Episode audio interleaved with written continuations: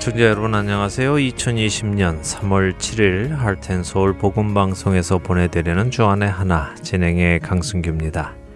지난 한 주도 죄의 유혹을 이기고 빛의 자녀로 살아가신 여러분 되셨으리라 믿습니다. 요즘 한국에서 많은 어려운 소식이 전해 옵니다. 중국 우한에서 시작되었던 코로나 바이러스의 전염이 한국에 급격하게 퍼져 나가고 있지요.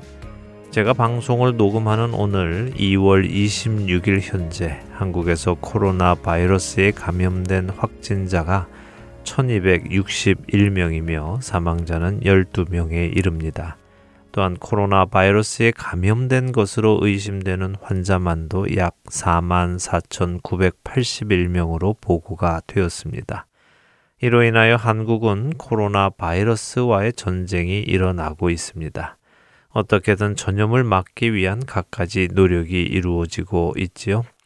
이것은 한국뿐이 아닙니다. 현재 전 세계 44개 나라에서 총 8만 1242명의 감염자가 조사되었고 사망자만도 2,766명에 달하고 있습니다. 많은 전문인들은 이 코로나 바이러스가 더 많은 나라에서 더 많은 사람들에게 전염될 것이라고 조심스럽게 예측을 내놓고 있습니다. 이럴 때 우리가 하나 되어 하나님께 이 어려움을 잘 극복해 나갈 수 있게 해주시라고 간구해야 할 것입니다. 첫 찬양 함께 하신 후에 말씀 나누겠습니다.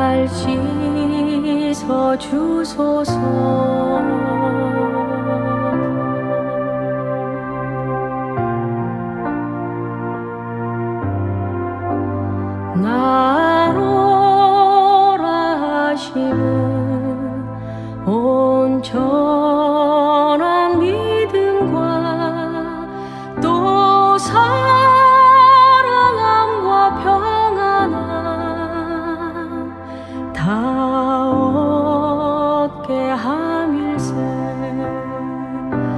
내가 주께로 지금 가오니 골고다의 보혈로 날 씻어 주소서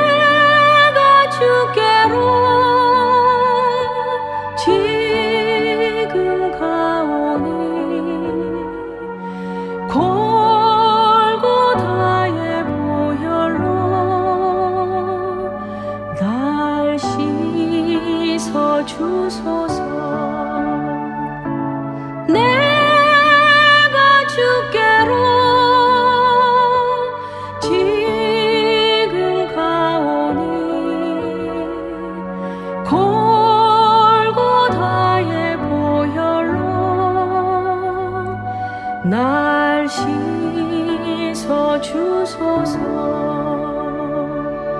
내가 주께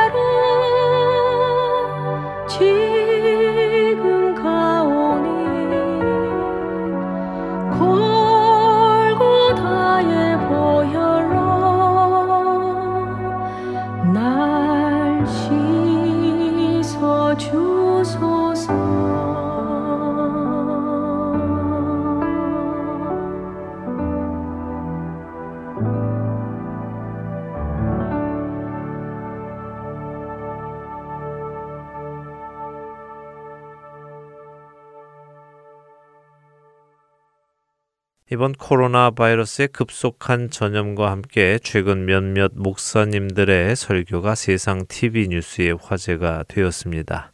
어떤 설교였느냐고요? 전염병은 하나님의 심판이다 하는 설교였지요. 세상 TV 뉴스는 전염병이 하나님의 심판이다라고 설교를 내보내고는 또 다른 목사님이나 신학 교수들의 인터뷰를 통해 이런 설교는 성경적이 아니다 하는 반대 의견도 함께 내보냈습니다. TV 측에서는 결국 전염병을 하나님의 심판이라고 말하는 것은 잘못이다라고 결론을 내버린 것이죠. 여러분은 어떻게 생각하십니까? 지금 이 코로나 바이러스가 하나님의 심판이라고 생각하십니까? 아니면 그냥 일어난 재난이라고 생각을 하십니까? 사실 이러한 설교는 이번이 처음은 아니죠. 그동안 전 세계에 유행했던 전염병이나 쓰나미와 같은 자연 재해 등이 일어날 때면 예외 없이 나오는 설교이기도 하고요. 또 그때마다 그런 해석은 옳지 않다 하는 반대 해설도 항상 나왔지요. 이런 일이 있을 때 우리 그리스도인들은 어떻게 이런 재해를 바라보아야 하고 어떻게 대응해야 할까요? 물론 제가 드리는 말씀이 맞다는 말씀을 드리려는 것은 아닙니다. 그러나 우리가 성경을 근거로 한번 생각해 보자는 말씀을 드리는 것입니다. 먼저 드릴 말씀은 병과 재난은 원래 죄로 인하여 생겨난 것이라는 것입니다. 하나님께서 천지를 창조하실 때에는 모든 것이 온전했습니다. 하나님 보시기에 좋았지요. 거기에는 죄도 없었고 병도 없었고 아프거나 곡하는 것이 없었습니다. 그렇기에 당연히 사망도 없었습니다. 그러나 죄가 들어오며 하나님께서 주신 복은 저주로 바뀌었습니다. 인간은 하나님께서 주신 복을 잃어버렸습니다. 고통이 세상에 들어오고 수고함이 들어왔지요. 땅은 가시덤불과 엉겅퀴를 내고 사람은 흙으로 돌아가는 사망이 들어왔습니다. 그렇기에 재난은 죄의 결과로 들어온 것이 맞습니다.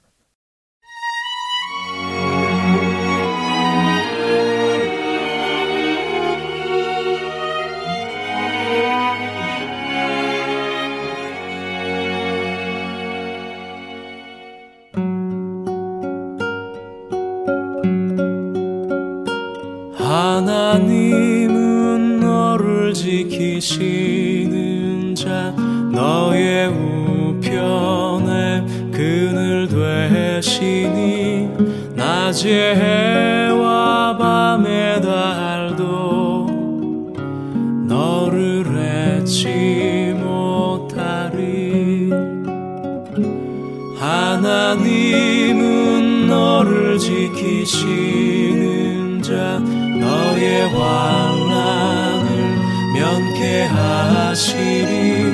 그가 너를 도우시리라. 너의 출입을 지키시리라. 눈을 들어 산을 보아라. 너의 도움 어디서 천지 지으신 너를 만드신 여호와께로다. 천지 지으신 너를 만드신 여호와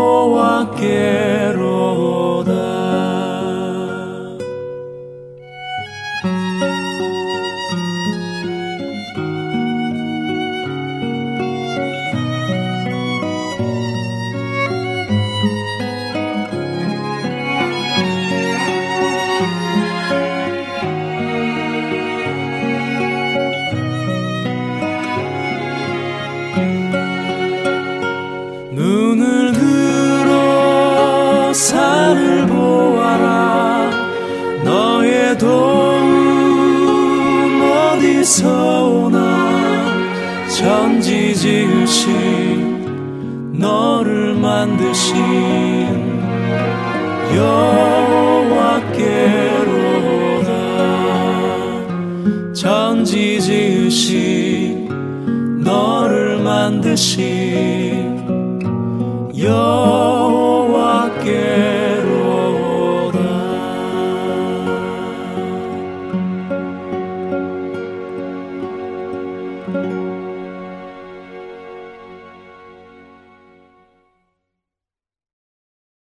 병이나 재난이 죄의 결과로 인간의 세상에 들어온 것은 맞는데 그렇다면 한 사람에게 나타난 병이나 재난은 그 사람의 죄로 인함일까요? 그 사람이 죄를 지었기에 그 사람이 그런 병에 걸린 것일까요? 이 부분에 대해서 우리는 함부로 판단해서는 안 됩니다. 욥을 한번 생각해 보죠. 욥기 1장 1절에 성경은 욥을 온전하고 정직하여 하나님을 경외하며 악에서 떠난 자라고 설명합니다. 8절에서는 하나님께서 친히 사탄에게 욥은 온전하고 정직하여 하나님을 경외하며 악에서 떠난 자라고 평가하시지요. 그와 같은 사람은 세상에 없다고까지 말씀하십니다. 다른 말로 하면 욥은 당대의 가장 의로운 사람인 것입니다. 그런 그에게 하루 동안에 많은 재난이 닥쳤습니다. 그의 모든 소유가 불타버리고 그의 종들은 죽었습니다. 종들뿐 아니라 그의 일곱 아들과 세 딸도 죽었지요. 더 나아가 욥은 병에 걸려 온몸에 종기가 나서 질그릇 조각으로 자기 몸을 긁는 신세가 되었습니다. 욥에게 일어난 이런 재난을 보며 욥의 친구들은 욥이 분명 무슨 죄를 지었기에 하나님께서 이처럼 행하셨다고 욥을 정죄했습니다. 그러나 우리가 알듯이 욥은 당대의 가장 의로운 자였습니다. 그에게 죄가 있어서 재난과 병을 얻게 된 것이 아니라는 것입니다. 하지만 그렇다고 해서 한 개인의 병이나 재난이 그의 죄와는 관계가 없는 것일까요? 그것도 그렇다고 말할 수 없습니다. 역대하 21장에 나오는 남유다의 4대 왕 여호람은 우상을 섬기던 악한 왕 아합의 딸과 결혼하고 그녀가 가지고 온 우상을 함께 섬기며 하나님 보시기에 악을 행합니다. 그런 여호람에게 하나님께서는 큰 재앙으로 그의 백성과 자녀들과 아내들과 모든 재물을 치시고 그의 창자에는 중병이 들게 하셔서 죽는 날에 창자가 빠져나오게 하셨습니다. 또한 민수기 16장에서 하나님께서는 모세를 대적하는 고라와 함께 범죄한 이스라엘 백성들 안에 연병이 시작되게 하셔서 14,700명이나 되는 사람을 죽도록 하셨지요. 민수기 12장에서 모세의 누이 미리암은 하나님의 종 모세를 비방하다 하나님께서 진노하셔서 나병에 걸리게도 됩니다. 또한 신명기 28장 20절과 21절에 하나님께서는 이스라엘 백성들이 악을 행하면 저주와 혼란과 책망을 내리셔서 그들로 망하고 파멸하게 하실 것이며 그 몸에 연병이 들게 하셔서 그들을 멸할 것이라고 하셨습니다. 그렇기에 재난과 병은 한 개인 혹은 한 집단, 더 나아가 한 민족과 나라의 죄의 결과이기도 한 것입니다. 약한 나로 강하게 가난한 날 구하게 눈먼 날 볼 수 있게 주 내게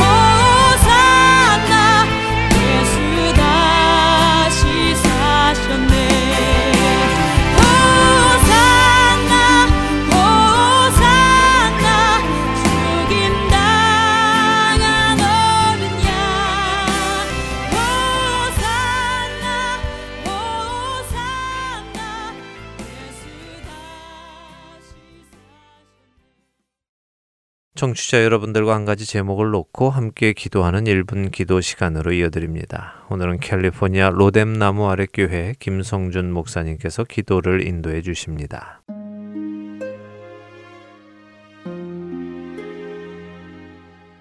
애청자 여러분 안녕하세요. 하트앤서울 복음방송 1분 기도 시간입니다. 저는 캘리포니아 로스앤젤레스 근교에 위치한 로뎀 나무 아래 교회 김성준 목사입니다.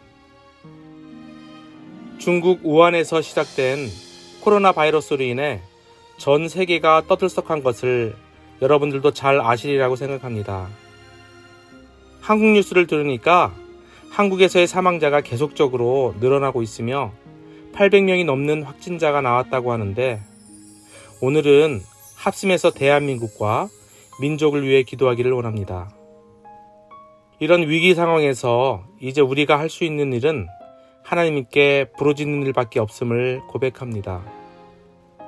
오늘 첫 번째로 함께 기도하실 제목은 코로나 바이러스로 인하여 고통과 두려움 속에서 하루하루를 보내고 있는 우리 조국의 모든 국민들을 주님께서 지켜주시고 나라와 민족을 위해 온 교회가 하나 되어 기도하는 영적 용사들이 되게 해야 달라고 기도하시기를 바랍니다. 두 번째로는 코로나 바이러스로 인한 사회 경제적인 어려움이 조속히 해결되게 하시고 각 교회의 사역과 성도들의 신앙생활이 위축되지 않게 하시고 주어진 상황 속에서 최선을 다하여 하나님께 영광을 올려 드릴 수 있는 담대함을 허락해 달라고 기도해 주시기를 바랍니다.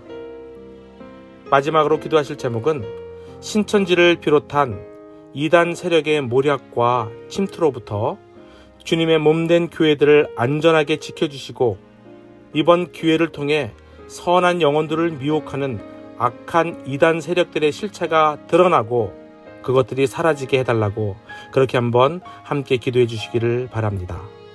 함께 기도하겠습니다.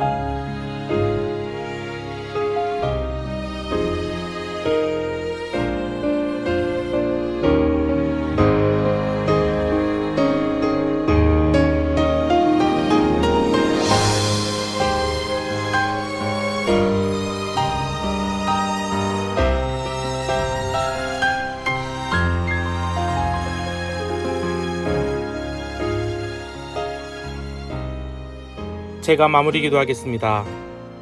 하나님 아버지, 감사합니다. 저희로 저희 조국을 위해 기도하게 하시니 감사합니다. 주님, 지금 저희 조국 대한민국은 중국에서 시작한 코로나 바이러스로 인하여 많은 사람들이 고통과 두려움 속에서 하루하루를 보내고 있습니다. 주님, 저들을 불쌍히 여겨 주시옵소서. 우리 조국의 모든 국민들을 지켜 주시고 나라와 민족을 위해 온 교회가 하나 되어 기도하는 구국의 영적 용사들이 되게 하여 주시옵소서. 또한 코로나 바이러스의 확산을 막기 위해 애쓰고 있는 정부와 관계부처 그리고 의료 관계자들에게 새 힘을 더하여 주시고 하나님께서 주시는 지혜와 능력으로 방역과 치료를 잘 감당하게 하여 주시옵소서. 그뿐만 아니라 코로나 바이러스로 인한 사회 경제적인 어려움이 조속히 해결되게 하시고 어린이, 노약자, 그리고 사회 취약계층과 소상공인들의 삶을 생명싸게로 안전하게 지켜 주시옵소서. 주님 이 어려운 상황 속에서 각 교회의 사역과 성도들의 신앙생활이 위축되지 않게 하시고 주어진 상황 속에서 최선을 다하여 하나님께 영광을 올려드릴 수 있는 담대함을 또한 허락하여 주시옵소서. 주님 이 시간 특별히 알릴 것은 신천지를 비롯한 이단 세력의 모략과 침투로부터 주님의 몸된 교회들을 안전하게 지켜주시고 이번 기회를 통하여 선한 영혼들을 미혹하는 악한 이단 세력들의 실체가 드러나고 그들이 사라지게 하여 주시옵소서.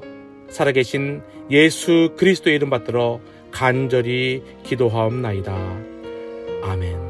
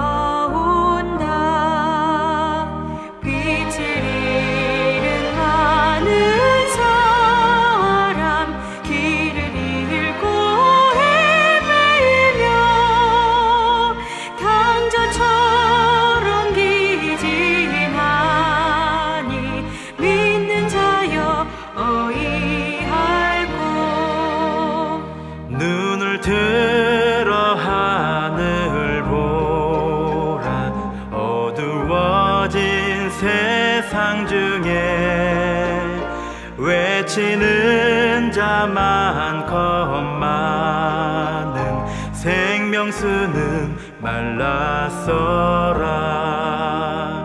죄를 대속하신 주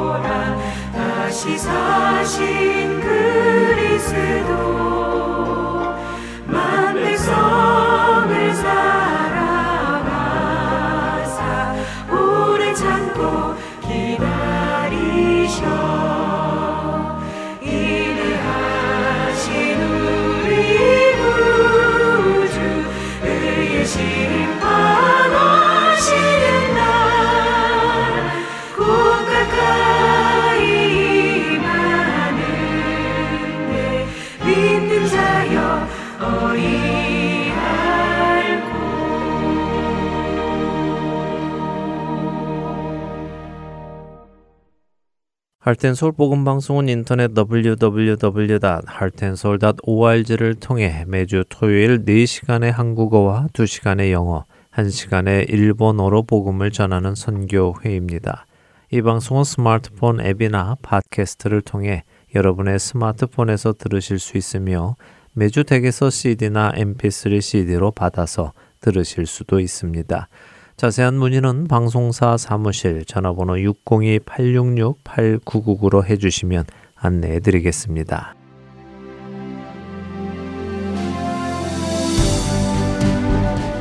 할튼 서울 복음 방송의 사역은 청취자 여러분의 소중한 후원에 힘입어 이루어져 가고 있습니다. 매월 정기적인 후원은 저희 사역을 계획하고 추진해 나가는 데 기초가 됩니다. 홈페이지 www.heartandsoul.org로 접속하셔서 참여하기를 눌러 은행 자동이체와 credit card로 매달 정기적으로 후원하실 수 있습니다. account setup에 도움이 필요하신 분들은 602-866-8999로 전화 주시면 도와드리겠습니다. 여러분의 기도와 후원으로 예수님의 생명의 말씀이 필요한 곳에 전달됩니다.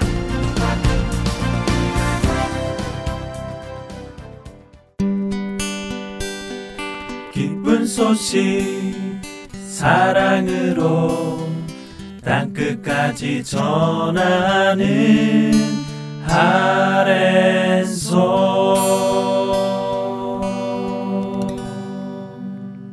하나님의 약속들을 공부하는 시간입니다. 하나님의 언약으로 이어드립니다.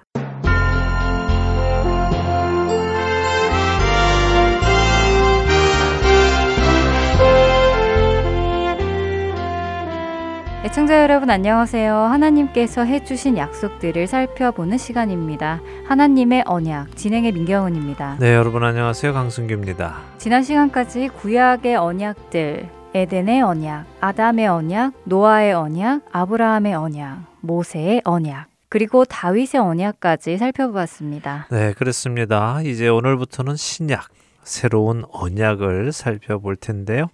어, 새로운 언약이라는 것이요. 우리가 생각하듯이 어느 날 갑자기 툭 하고 나타나는 것은 아닙니다. 모든 것을 아시는 하나님께서는 새로 맺으실 언약도 다 미리 준비해 놓으셨지요. 오늘 우리가 예레미야 31장 31절에서 34절을 읽고요. 하나님의 언약을 시작하도록 하겠습니다. 네, 예레미야서 31장 31절에서 34절입니다.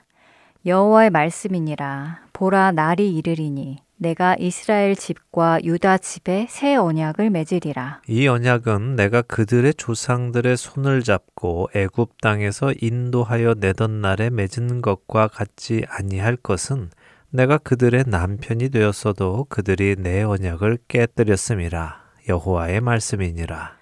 그러나 그날 후에 내가 이스라엘 집과 맺을 언약은 이러하니 곧 내가 나의 법을 그들의 속에 두며 그들의 마음에 기록하여 나는 그들의 하나님이 되고 그들은 내 백성이 될 것이라 여호와의 말씀이니라. 그들이 다시는 각기 이웃과 형제를 가리켜 이르기를 너는 여호와를 알라 하지 아니하리니 이는 작은 자로부터 큰 자까지 다 나를 알기 때문이라. 내가 그들의 악행을 사하고 다시는 그 죄를 기억하지 아니하리라. 여호와의 말씀이니라. 자, 지금 이렇게 읽어 보니까요. 왜 하나님께서 새로운 언약을 맺으시려는지 또 왜 맺으셔야만 하는지 옛 언약은 무엇인지 다 알 수가 있지요. 네, 그렇네요. 옛 언약은 백성들이 깨었기 때문에 새로운 언약을 맺으시겠다고 하시네요. 그런데 이 언약은 옛 언약과는 다르고요. 옛 언약은 백성들이 애굽 땅에서 나올 때 맺으신 언약이라고 하시네요. 쉽게 말해 모세와의 언약을 말씀하시는군요. 네, 맞습니다. 자, 이 구절들을 자세히 한번 살펴보지요. 먼저는 이 언약은 누구와 누구 사이에 맺어지는 언약일까요? 31절의 말씀을 보니까요. 하나님께서 이스라엘 집과 유다 집에 새 언약을 맺으신다고 하시네요. 그렇습니다. 우리가 잘 알듯이 이스라엘이라는 한 민족은 솔로몬 왕 이후로 북이스라엘과 남유다로 나뉘었죠. 네. 북이스라엘은 기원전 722년 즈음에 아수르에 의해서 멸망을 합니다. 북이스라엘을 멸망시킨 아수르는요, 북이스라엘 사람들을 이방의 나라로 이주를 시켜버립니다. 그리고 이방 민족을 데려다가 북이스라엘 땅에 살게 하지요. 열왕기하 17장 23절과 24절 한번 읽어 주시겠습니까? 네, 열왕기하 17장 23절과 24절입니다. 여호와께서 그의 종 모든 선지자를 통하여 하신 말씀대로 드디어 이스라엘을 그 앞에서 내쫓으신지라. 이스라엘이 고향에서 아수르에 사로잡혀 가서 오늘까지 이르렀더라. 아수르 왕이 바벨론과 구다와 아와와 하맛과 스발와임에서 사람을 옮겨다가 이스라엘 자손을 대신하여 사마리아 여러 성읍에 두매 그들이 사마리아를 차지하고 그 여러 성읍에 거주하니라. 네, 자 성경에 기록이 되어 있지요. 네. 아수르가 이스라엘 사람들은 고향에서 아수르로 사로잡아 가고요.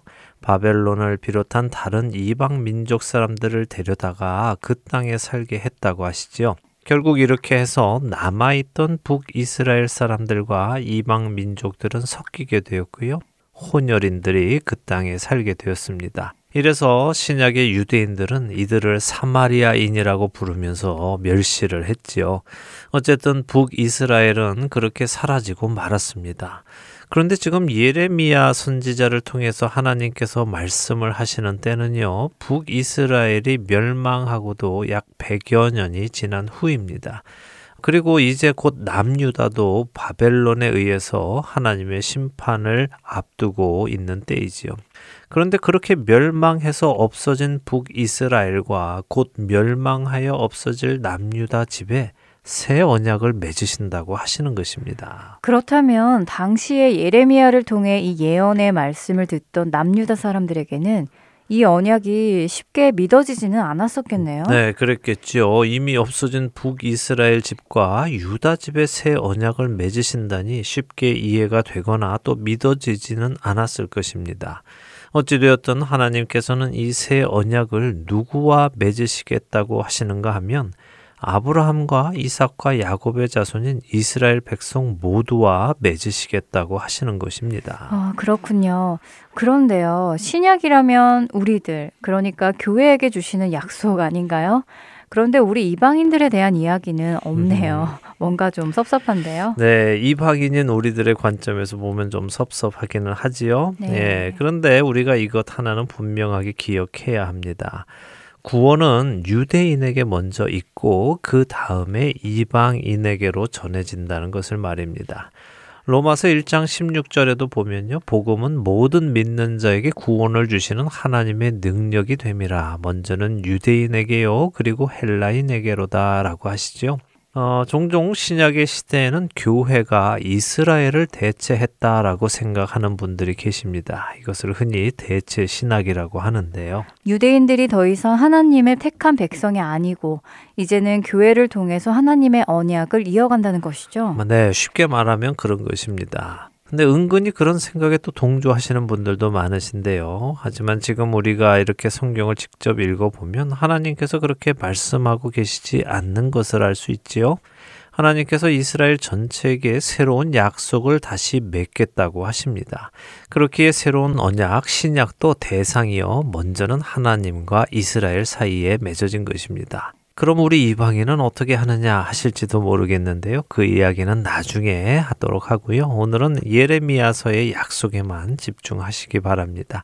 예레미야 31장 32절은 새로운 언약을 맺으시는 이유가 설명이 되어 있습니다. 네, 이스라엘이 하나님과의 언약을 깨뜨렸기 때문이라고 하시죠. 네, 맞습니다. 하나님께서는 새로 맺는 이 언약은 내가 그들의 조상들의 손을 잡고 애굽 땅에서 인도하여 내던 날에 맺은 것과 같지 않다고 하십니다. 네. 아까 말씀하신 대로 이 언약은 모세의 언약인데요.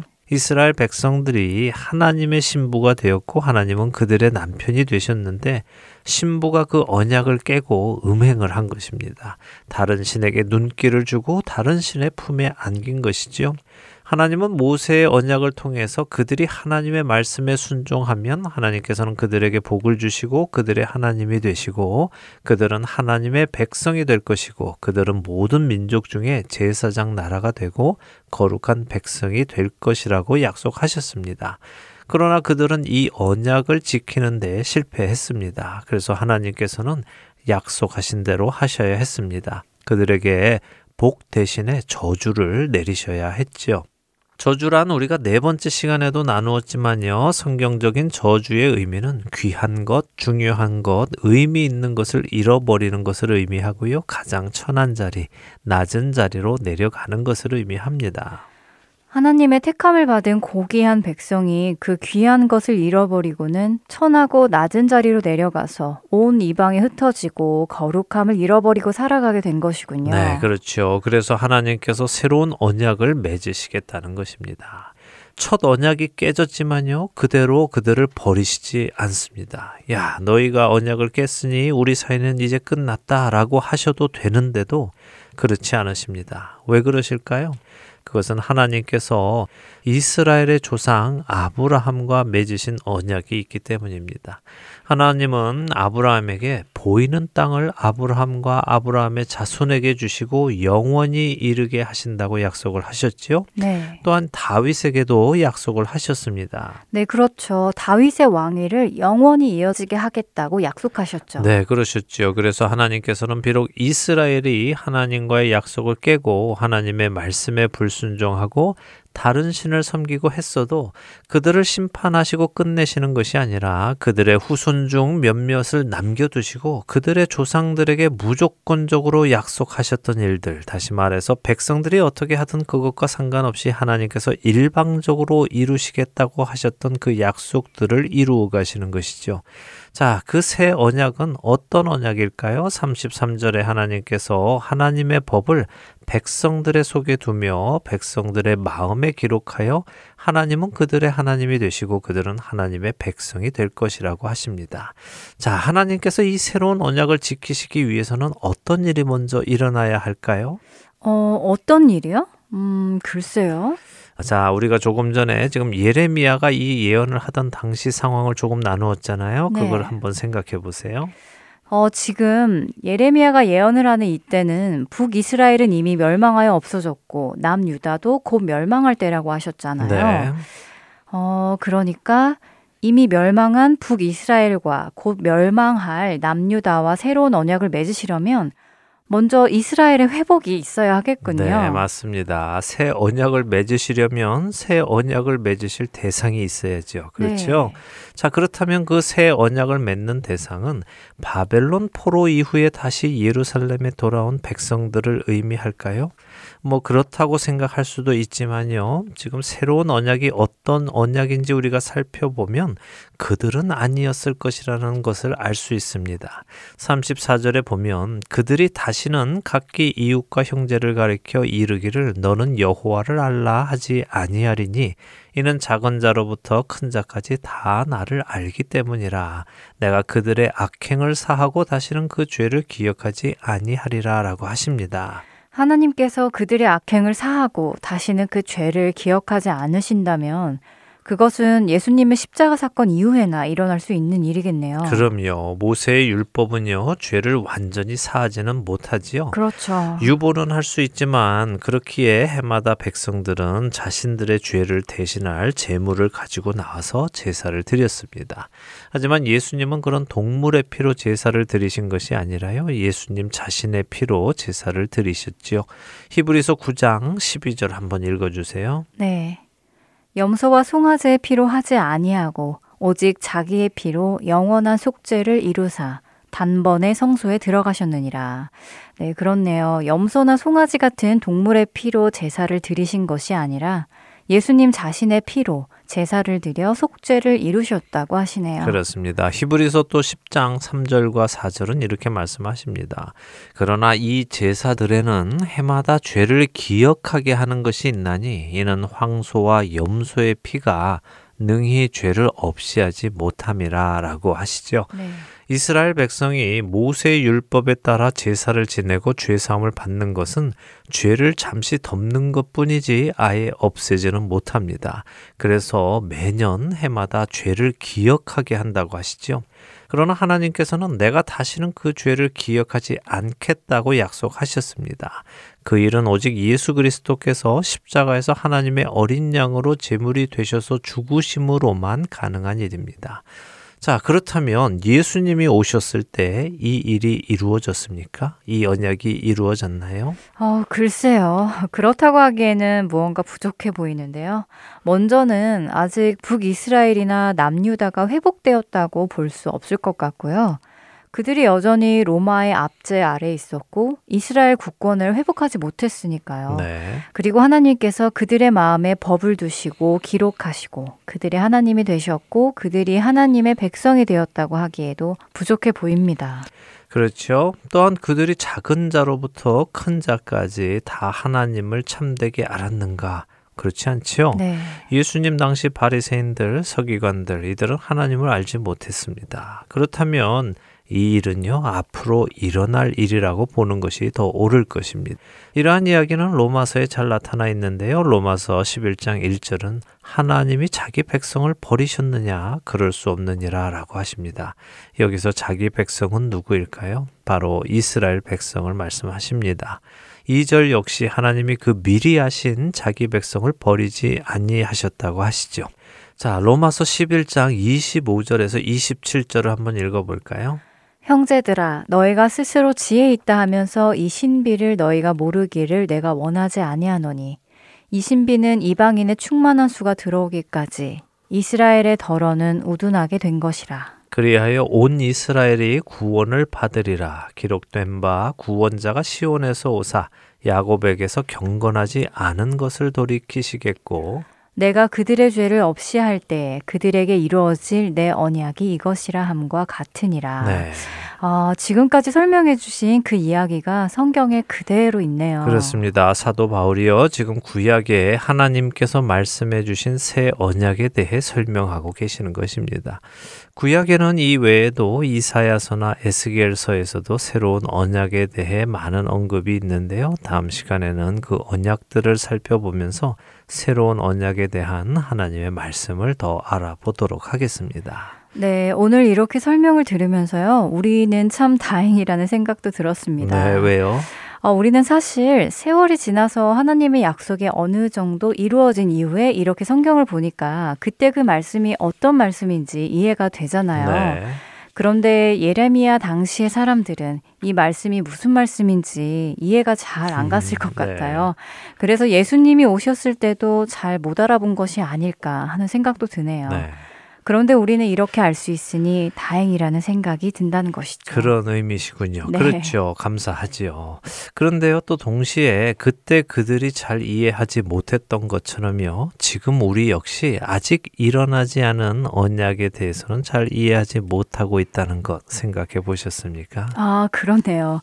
그래서 미래에 일어날 일에 대한 성경의 예언의 말씀들이 우리에게는 많이 혼란스러운 것이군요. 아, 이제 좀 이해가 됩니다. 네, 성경에 기록된 예언이 성취된 이후의 사람들은 또 우리보다 성경을 더 깊이 이해할 수 있겠지요. 네. 그러나 택함 받은 사람들은요, 어, 하나님께서 성경을 이해할 수 있는 지혜를 주시고 영안을 주시기에 이해할 수 있습니다. 우리도 하나님께 그러한 지혜를 주시라고요, 기도하면서 성경을 계속 공부해 나갈 수 있기를 소망합니다. 네, 아멘입니다. 하나님의 언약. 다음 시간에 계속해서 구약에 언급된 신약에 대해 공부하도록 하겠습니다. 한 주간도 주님의 언약 안에서 은혜 누리시는 여러분 되시길 바랍니다. 저희는 다음 주에 뵙겠습니다. 안녕히 계십시오. 안녕히 계세요.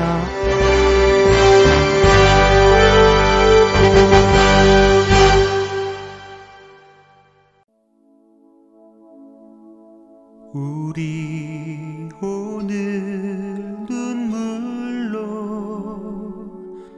하늘의 씨앗을 심는다. 꿈꿀 수 없어 무너진 가슴에 저들의 푸른 꿈 다시 돋아나도록 우리 함께 땀 흘려 소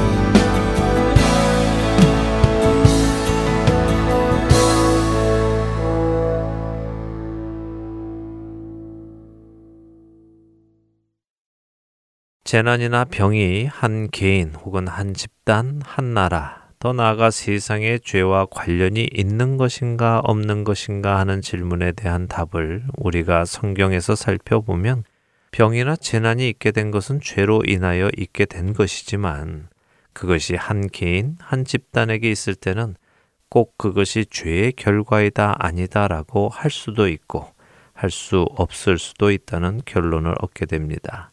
욥의 경우도 있고 여호람 왕의 경우도 있기 때문입니다.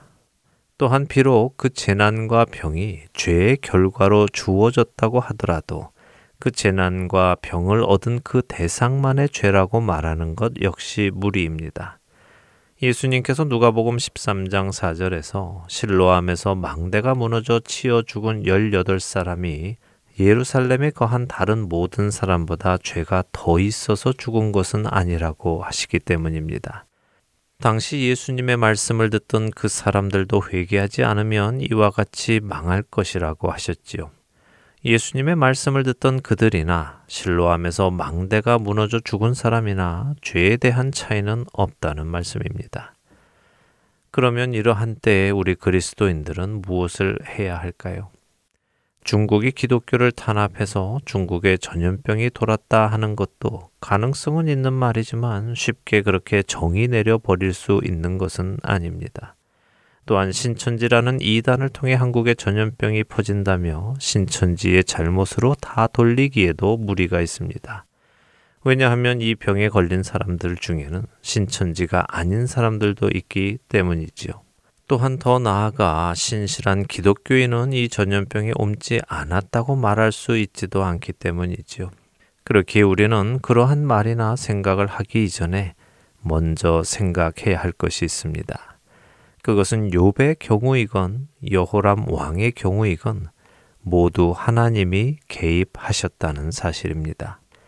다시 말해 모든 재난과 병이 하나님의 주권 밖에서 일어나는 것이 아니라 하나님의 주권 안에서 일어나는 것이라는 사실을 먼저 인정해야 한다는 것입니다.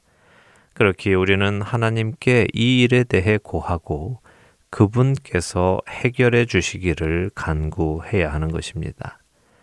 신천지와 코로나 바이러스로 인하여 한국의 교회들이 예배를 드리지 못하는 일까지 일어나고 있습니다. 요엘서 1장 13절의 말씀이 떠오릅니다. 제사장들아 너희는 굵은 배로 동이고 슬피 울지어다. 재단에 수종드는 자들아 너희는 울지어다. 내 하나님께 수종드는 자들아 너희는 와서 굵은 배옷을 입고 밤이 새도록 누울지어다. 이는 소재와 전제를 너희 하나님의 성전에 드리지 못함이로다. 요엘 선지자 시대 남유다는 황폐해졌습니다. 하나님의 재난이 닥쳤기 때문이지요. 그로 인해 제사장들과 레위인은 하나님께 제사조차 드리지 못하는 상황에 닥쳤습니다. 마치 지금 이 시대에 우리 교회가 예배를 드리지 못하게 된 것처럼 말입니다. 그런 그들에게 요엘 선지자가 외칩니다. 요엘 2장 12절에서 17절의 말씀입니다. 여호와의 말씀에 너희는 이제라도 금식하고 울며 애통하고 마음을 다하여 내게로 돌아오라 하셨나니 너희는 옷을 찢지 말고 마음을 찢고 너희 하나님 여호와께로 돌아올지어다. 그는 은혜로우시며 자비로우시며 노하기를 더디하시며 인애가 크시사 뜻을 돌이켜 재앙을 내리지 아니하시나니 주께서 혹시 마음과 뜻을 돌이키시고 그 뒤에 복을 내리사 너희 하나님 여호와께 소제와 전제를 드리게 하지 아니하실는지 누가 알겠느냐? 너희는 시온에서 나팔을 불어 거룩한 금식일을 정하고 성회를 수집하라. 백성을 모아 그 모임을 거룩하게 하고 장로들을 모으며 어린이와 젖 먹는 자를 모으며 신랑을 그 방에서 나오게 하며 신부도 그 신방에서 나오게 하고 여호와를 섬기는 제사장들은 낭실과 제단 사이에서 울며 이르기를 여호와여 주의 백성을 불쌍히 여기소서 주의 기업을 욕되게 하여 나라들로 그들을 관할하지 못하게 하옵소서 어찌하여 이방인으로 그들의 하나님이 어디 있느냐 말하게 하겠나이까 할지어다. 사랑하는 할텐 서울 복음 방송 애청자 여러분, 우리는 그리스도인입니다. 그리스도인이란 그리스도를 주인으로 모시고 사는 사람들입니다. 그렇게 이런 어려운 일을 만날 때 우리는 우리 스스로 그 일을 해결해 보려고 하는 것이 아니라 누구 때문에 이런 일이 일어났는지 정죄하려는 것이 아니라 우리의 주인 되시는 주님께로 나아가 금식하며 울며 애통하고 마음을 찢으며 그분께 부르짖어야 하는 것입니다. 유엘 선지자는 어린아이와 젖 먹는 자, 이제 막 결혼한 새신랑과 신부까지도 나와서 주님께 우리를 불쌍히 여겨 달라고 부르짖으라고 합니다. 온 나라가 힘이 드는 이때 자신들은 아무 걱정 없다고 혹은 자신들은 이제 즐겨야 할 일이 있다며 남의 이야기 하듯 하지 말고 한 마음이 되어서 하나님께 나오라는 말씀입니다. 여러분이 계시는 그 자리에서 애통하는 마음으로 하나님께 구하시기 바랍니다. 세상을 회복시키실 분은 오직 그분밖에 없기 때문입니다. 겸손한 자리로 내려가 그분께 자신의 죄를 아뢰고 혹 고할 죄가 없다면 그분께서 분명한 목적을 가지고 이러한 재난을 허락하셨음을 신뢰하며 그분의 응답을 기다리는 저와 애청자 여러분이 되시기를 소원하며 오늘 주안의 하나 여기에서 마치도록 하겠습니다. 함께 해주신 여러분들께 감사드리고요. 저는 다음 주 이 시간 다시 찾아뵙겠습니다. 지금까지 구성과 진행의 강순규였습니다. 애청자 여러분 안녕히 계십시오.